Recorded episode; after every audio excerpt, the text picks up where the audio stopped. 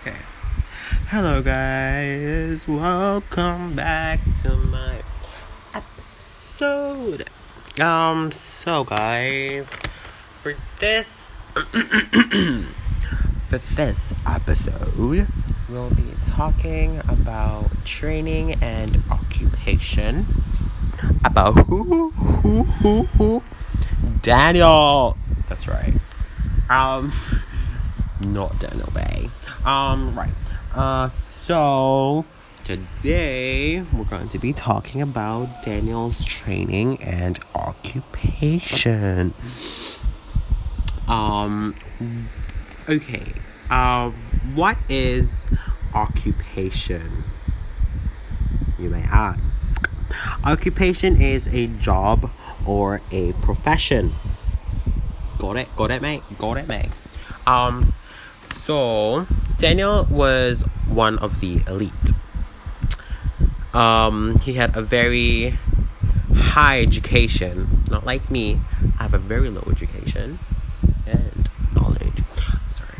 And was trained in all the branches of wisdom of the day. He also studied literature and learned to be at least, I don't know.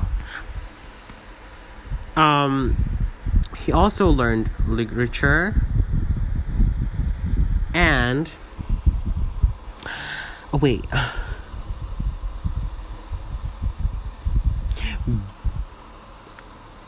why am I joking?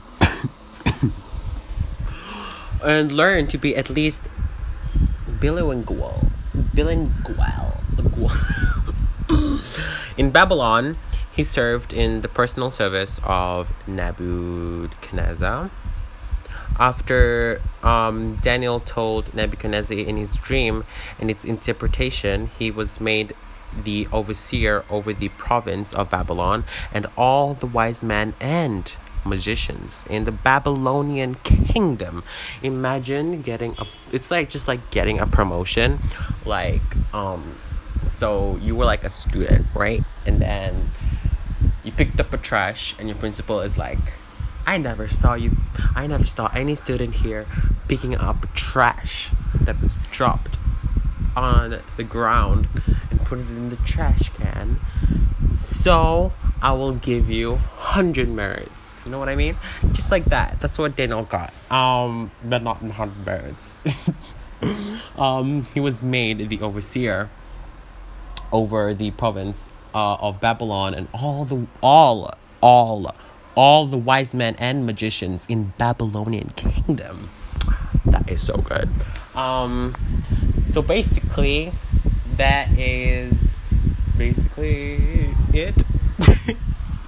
For this third episode, basically we talked about yeah we talked about his training and occupation, um Daniel's occupation and training.